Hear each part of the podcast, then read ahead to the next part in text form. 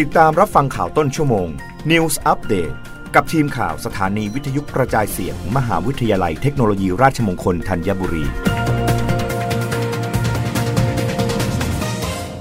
รับฟังข่าวต้นชั่วโมง โดยทีมข่าววิทยุราชมงคลธัญบุรีค่ะ รัฐมนตรีว่าการกระทรวงการคลังชี้เศรษฐกิจไทยฟื้นตัวต่อเนื่อง รับอนิสงท่องเที่ยวและการเร่งลงทุนจากภาครัฐเอกชน เป็นแรงขับเคลื่อนสำคัญ นาคมเติมพิทยาภัยศิษย์รัฐมนตรีว่าการกระทรวงการคลังกล่าวว่า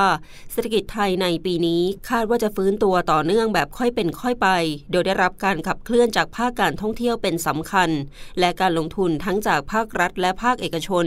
ซึ่งในด้านการใช้จ่ายของภาครัฐบาลยังคงเพิ่มขึ้น โดยเฉพาะในด้านของการลงทุน ซึ่งจะเป็นส่วนหนึ่งในการสร้างการเติบโตในอนาคตของประเทศ ขณะที่ความเสี่ยงเศรษฐกิจไทยในปี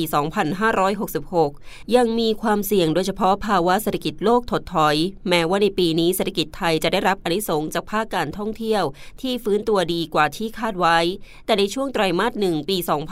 2566 ภาคการส่งออกในเชิงปริมาณหดตัว แต่มูลค่ายังแข่งขันได้ เพราะค่าเงินบาทอ่อนค่า ยืนยันว่าเศรษฐกิจโลกชะลอตัวแต่เราไม่ชะลอด้วย โดยกองทุนการเงินระหว่างประเทศหรือ IMF มองว่าการขยายตัวเศรษฐกิจไทยโตเป็นบวกจากปีที่ผ่านมาได้เพียงไม่กี่ประเทศ แต่สิ่งที่ต้องทำเพื่อสนับสนุนการส่งออก คือการมองหาตลาดใหม่ โดยเฉพาะตลาดเพื่อนบ้านที่มีโอกาสเติบโตค่อนข้างสูง ในกลุ่มสินค้า SME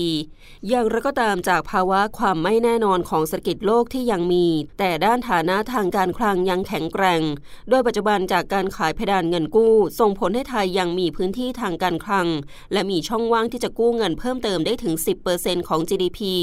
ในกรณีที่เกิดวิกฤต และต้องหาเงินช่วยเหลือเพื่อบรรเทาเศรษฐกิจที่อาจจะเกิดขึ้น โดยไม่ก่อให้เกิดการเสียวินัยทางการคลังด้วยทางนี้สิ่งที่อยากย้ำคือสิ่งที่จะทำให้เศรษฐกิจเติบโตต่อไปได้คือการลงทุน โดยเฉพาะปีนี้เรื่องการลงทุนของภาคเอกชน การก่อสร้างโครงสร้างพื้นฐานควรเร่งตัวขึ้น เพราะปีที่ผ่านมาการลงทุนของไทยมีความล่าช้าจากข้อจำกัดด้านโควิด -19 รับฟังข่าวครั้งต่อไปได้ในต้นชั่วโมงหน้า กับทีมข่าววิทยุราชมงคลธัญบุรีค่ะ รับฟังข่าวต้นชั่วโมง News Update ครั้งต่อไป กับทีมข่าวสถานีวิทยุกระจายเสียง มหาวิทยาลัยเทคโนโลยีราชมงคลธัญบุรี